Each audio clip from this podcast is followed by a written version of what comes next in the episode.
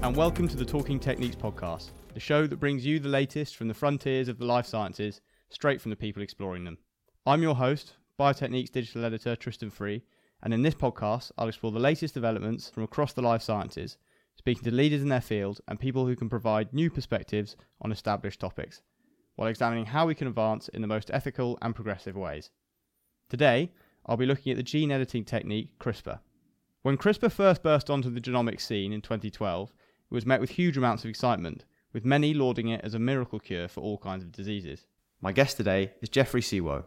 Jeffrey is currently an assistant research professor at the Centre for Research Computing at the Eck Institute of Global Health at the University of Notre Dame. His research focuses on accelerated and equitable innovation using emerging computational technologies such as artificial intelligence and gene editing technologies. By 2018, Geoffrey had spotted that the development of CRISPR was not occurring in an equitable manner, with huge variations in the geographic location and genders of, of both the scientists carrying out the research and the genomes in which the technique was being tested, leading him to consider if we are missing a chance to develop this new technique in a manner that will benefit everyone. Two years after Jeffrey exposed these inequalities in an interview for TED, I wanted to find out what he thinks has changed and if the landscape of CRISPR has improved. So, firstly, Jeffrey, hello. It's fantastic to have you on the podcast. Thanks very much, Tristan. Good to be here. So, Jeffrey, you, you work with um, a lot of different technologies. W- what was it about CRISPR that caught your eye and made you want to select it as a focus for your work? So, well, CRISPR involves the biology of virus like elements in genomes. And this is something that has excited me for several years. Uh, it is an area of biology that is also growing exponentially with a lot of promise in medicine. In addition, there's a range of computational approaches I work with. So from simple pattern recognition approaches to artificial intelligence. And all of these are needed to harness CRISPR effectively. So one of the main reasons I became a computational biologist is that way back in 2002, during my undergraduate uh, degree, I was extremely interested in retrovirus-like elements in the human genome. Uh, these constitute about 8% uh, of the genome. And these retrovirus-like elements, I was very interested in how they could interact with a virus like HIV. Now, CRISPR bears several similarities with these retrovirus-like elements in the human genome. Importantly, both are mobile genetic elements so their sequences are derived from other viruses that become integrated into their host uh, genomes. For CRISPR, it's bacterial uh, bacterial genomes uh, that uh, take in some pieces of viral genomes as a means to identify those viruses when they infect them in future. So it's basically a bacterial immune system. And for endogenous viruses in the human genome, they're ancient retroviruses integrated into the germline of our ancestors. And these retrovirus-like elements in our genomes are important in reproductive biology and uh, possibly also shape our innate uh, immunity. Uh, the convergence of the biology of CRISPR, uh, together with its promise in medicine and uh, the rapid growth uh, of the industry, when that converges with my deep interest in AI, it just makes it very natural uh, for my work to focus on that area. And uh, in so in 2018, um, your paper, "The Global State of Genome Editing," um, highlighted many disparities in CRISPR research, um, including sort of under underrepresentation of papers from African countries, uh, despite the prevalence of genome editing technologies um, in efforts to eradicate malaria, which is obviously um, abundant on the uh, the African continent. Um, why do you think this disparity exists, and has it improved since your paper was released? So, one of the main reasons that this disparity exists is that you need uh, several technical resources, for example, uh, laboratories, in order to do gene editing uh, experiments. And uh, these are very hard to come by uh, in the developing world.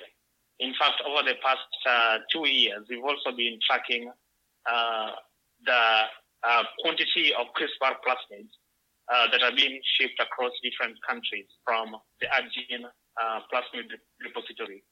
And from this, we've learned that there's a very strong correlation between the number of CRISPR publications in a country and the number of CRISPR plasmids ordered by scientists in the country.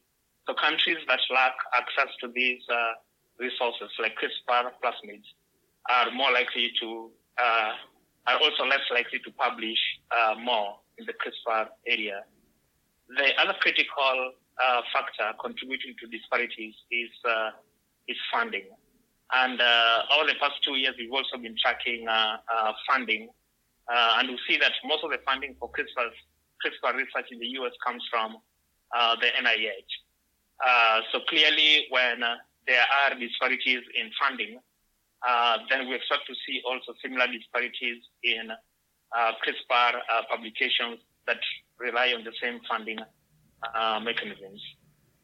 the good thing, though, is that over the past two years, uh, we see that there's more countries now that are involved in CRISPR uh, research, and we see that in terms of uh, the number of publications coming across different countries we still see that US uh, and uh, China uh, by far still lead uh, in terms of the publications in, uh, in CRISPR. Uh, unfortunately, there's still much less people of color in, in the industry.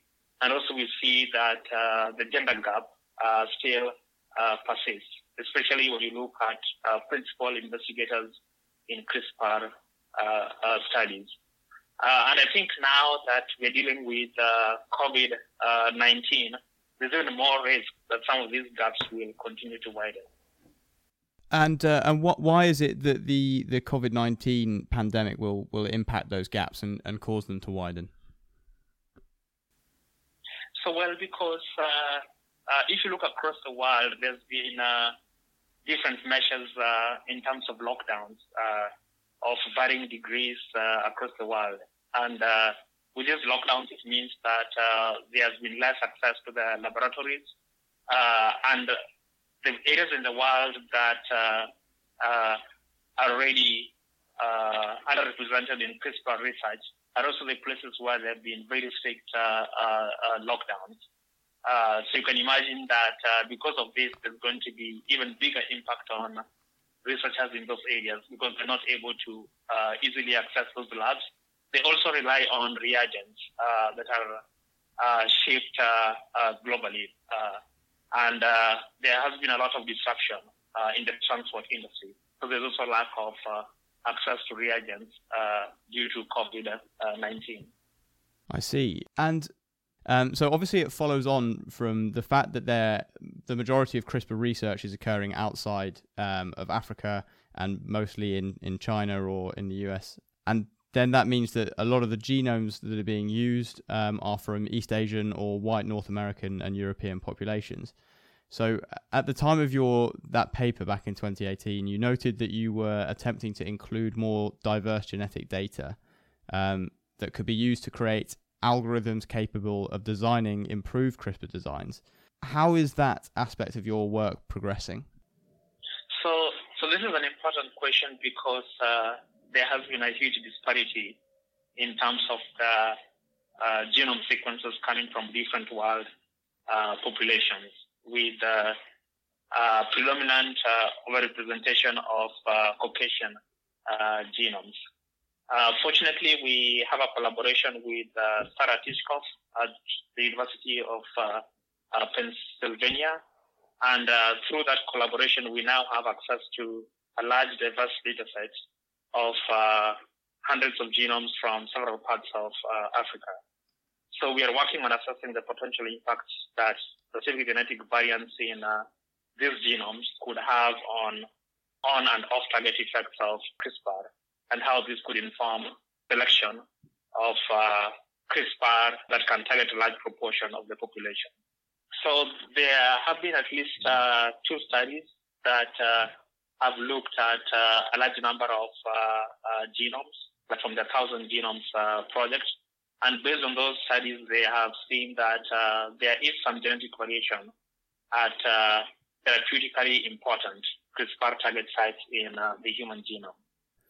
In terms of designing improved CRISPR designs, um, do you think that this means trying to use that more um, diverse genetic data to create um, a form of CRISPR that is applicable for um, people from all all over the world and all different um, races and genders, um, or do you think it's more of a case of making it easier to design CRISPRs that are specific um, for individuals, dependent on their race, their um, geographical location, their their gender? Um, so is it more of a one size fits all model that we, we should be aiming towards, or is it more of a personalized model that we're looking for? So I think it's going to be a mix of uh, both, so something in between. We can say it's sort of uh, a one size fits many, where many is uh, categories of uh, patients. And uh, this can be categories based on the genetic variants they have at those places that are targeted by uh, by CRISPR. Uh, and I think by this way, it's possible to find uh, an optimal combination of CRISPR designs that works for a very large uh, uh, population. So the problem of trying to personalize it so much to each individual patient is that first of all, you need to uh, sequence the genomes of those patients and then to choose your targets based on uh, the sequence or genome sequence of those patients. But then that becomes a problem when uh, you're trying to develop a therapeutic, especially when trying to get uh, regulatory approval, uh, because of because each of your CRISPR designs uh, might have different uh, levels of efficiency as well as safety, and it may not be easy to tell that without running different clinical uh, clinical trials. So I think the way forward might be to find uh, an optimal uh, design strategy that uh, covers a large proportion of uh, population segments. Brilliant. Um, and what other areas of CRISPR do you think that your work has impacted?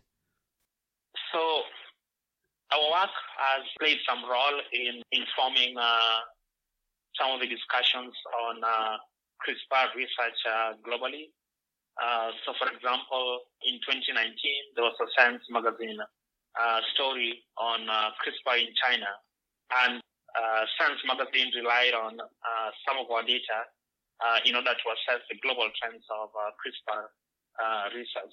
The other area where our work is having an impact is that we've been studying how delivery of CRISPR into cells uh, results into other unexpected consequences.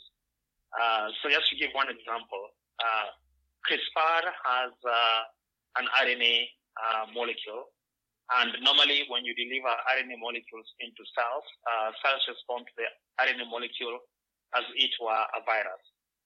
so this antiviral response that cells make to any RNA, we also see it with with CRISPR. Uh, and so based on that work, we're beginning to identify some small molecules that could be used to modulate the impact of uh, delivery of CRISPR uh, into cells and sort of to manage that uh, response. Sometimes this response the cells make towards CRISPR can have uh, negative consequences on uh, editing. because, for instance, the antiviral response could end up degrading the CRISPR RNA so being able to manage this with small molecules could increase the efficiency uh, of editing.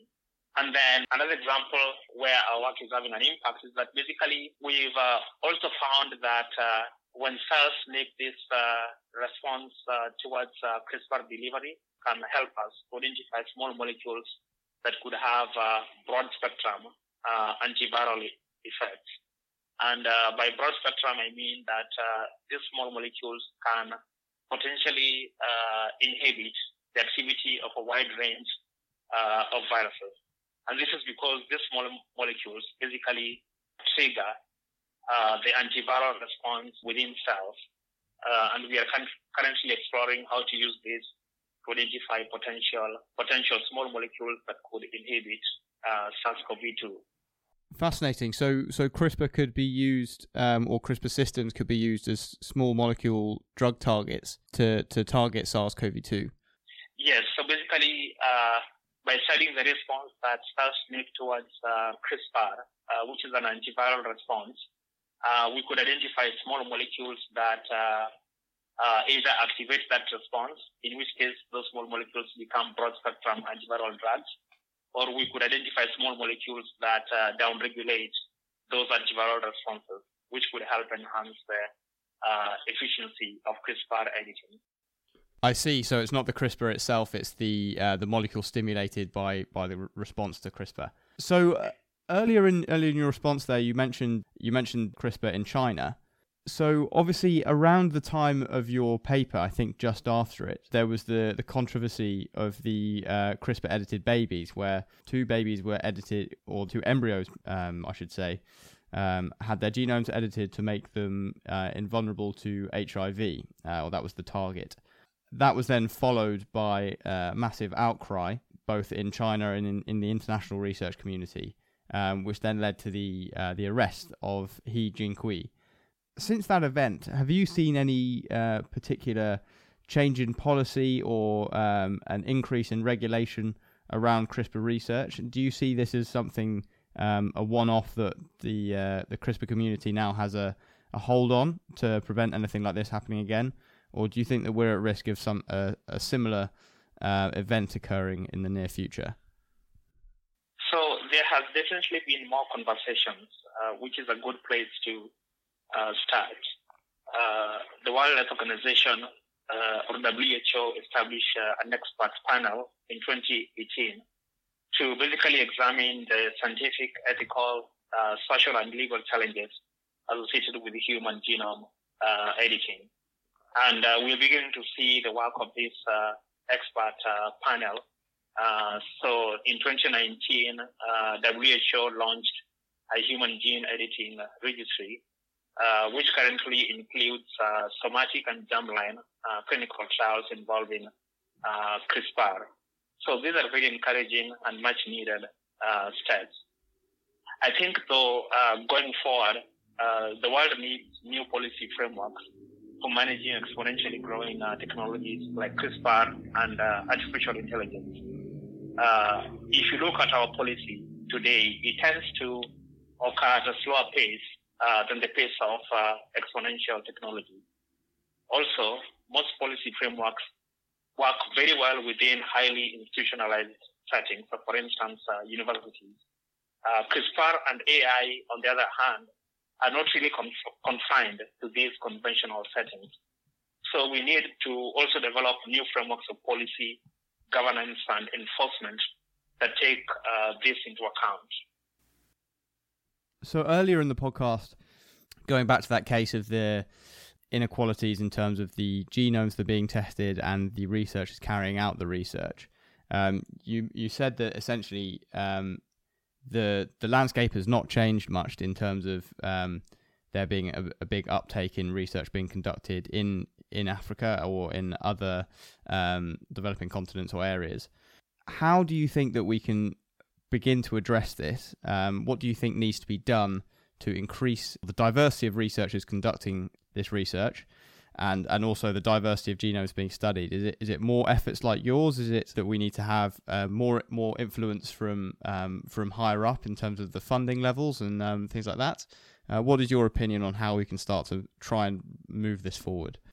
Yes, so I think we need a mixture of things. So in terms of uh, one of the most pressing uh, issues that needs to be addressed, uh, especially as uh, some of the CRISPR therapeutics begin to move to the clinic, is the issue of uh, cost.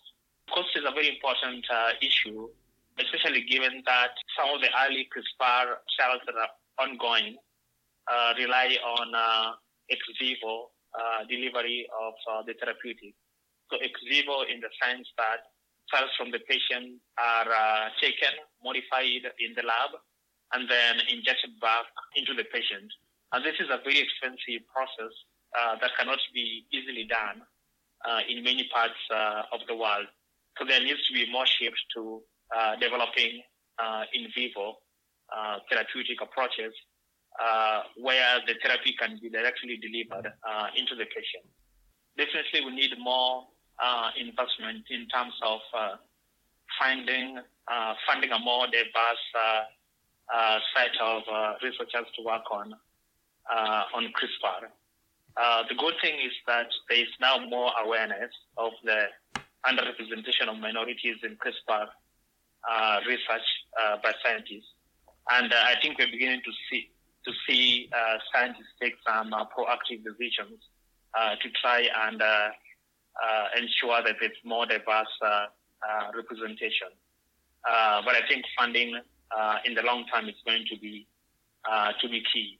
There's also like a range of efforts that are trying to uh, ensure that there is uh, inclusivity and participation of communities uh, where some of the CRISPR-based technologies may be employed. So, for instance, for the control of malaria, there are organizations like uh, Target Malaria that are specifically uh, working with uh, communities in Africa to begin to anticipate the kind of governance structures that might be needed uh, to manage uh, uh, CRISPR-based technologies. so I think these efforts are playing a very important role, especially when it comes to building the regulatory capacity that is needed. But more investment is needed when it comes to building the diverse technical expertise in CRISPR research. Okay, and finally, so so with those efforts that you've just outlined there that are occurring, but then also bearing in mind the the slow progress and also the, the lack of investment from, from higher up the chain. Do you have hope that CRISPR is going to evolve into an equitable technology um, that will be as efficient um, and practical for everyone in the world as it um, as it could be? Yes, so I'm hopeful. I'm uh, hopeful because uh, uh, we're beginning to see that uh, uh, there's more appreciation of the underrepresentation. Uh, so because of that, it's laying the groundwork needed to build a diverse CRISPR workforce that could then ensure that it develops into uh, an equitable technology. There's also high-level uh, efforts. For instance, in Africa, there is the African Union New Partnership for Africa's Development that is working to establish some governance frameworks uh, when it comes to deploying uh, gene drive uh, technologies that use CRISPR. Uh, so I'm very hopeful that these efforts will eventually lead to CRISPR being an equitable technology. I think we're also fortunate because we are still in the early stages of CRISPR. We have a role we can play uh, today and to shape it into an equitable uh, technology. I'd just like to add that there's efforts in the direction to uh, ensure that uh, CRISPR is developed into uh, therapeutics that could be widely accessible. So, for example, the NIH, in collaboration with the Bill and Melinda Gates Foundation, are investing 200 million to develop affordable gene-based cures for sickle, sickle cell disease. Uh, and this initiative is placing emphasis on in vivo uh, delivery. So this creates even uh, greater hope. Fantastic. I, I think that's the uh, the really key thing is the point you've just made there is that it is at that early stage of development. There is still time to um, to impact its development and make sure that it is developed equitably um, and with um, equal use in, in mind. And it's incredibly valuable to have researchers such as yourself um, who identify things like this and, and act to change it, not just um, raising awareness, but actually changing their research um, and conducting um, research to try and bridge those gaps in uh, in genome representation or or further down the line. So thank you very much for coming onto the podcast today, Jeffrey. Yes, thank you, For having me. It's been a pleasure. And thank you to our listeners for listening to this episode. If you've been interested by the topics discussed, you can find many more materials in the Biotechniques Spotlight on CRISPR, currently live at www.biotechniques.com. You can find previous episodes either on site or on Acast, Spotify, and Apple Podcasts by searching Talking Techniques. Thank you for listening, stay safe, and goodbye.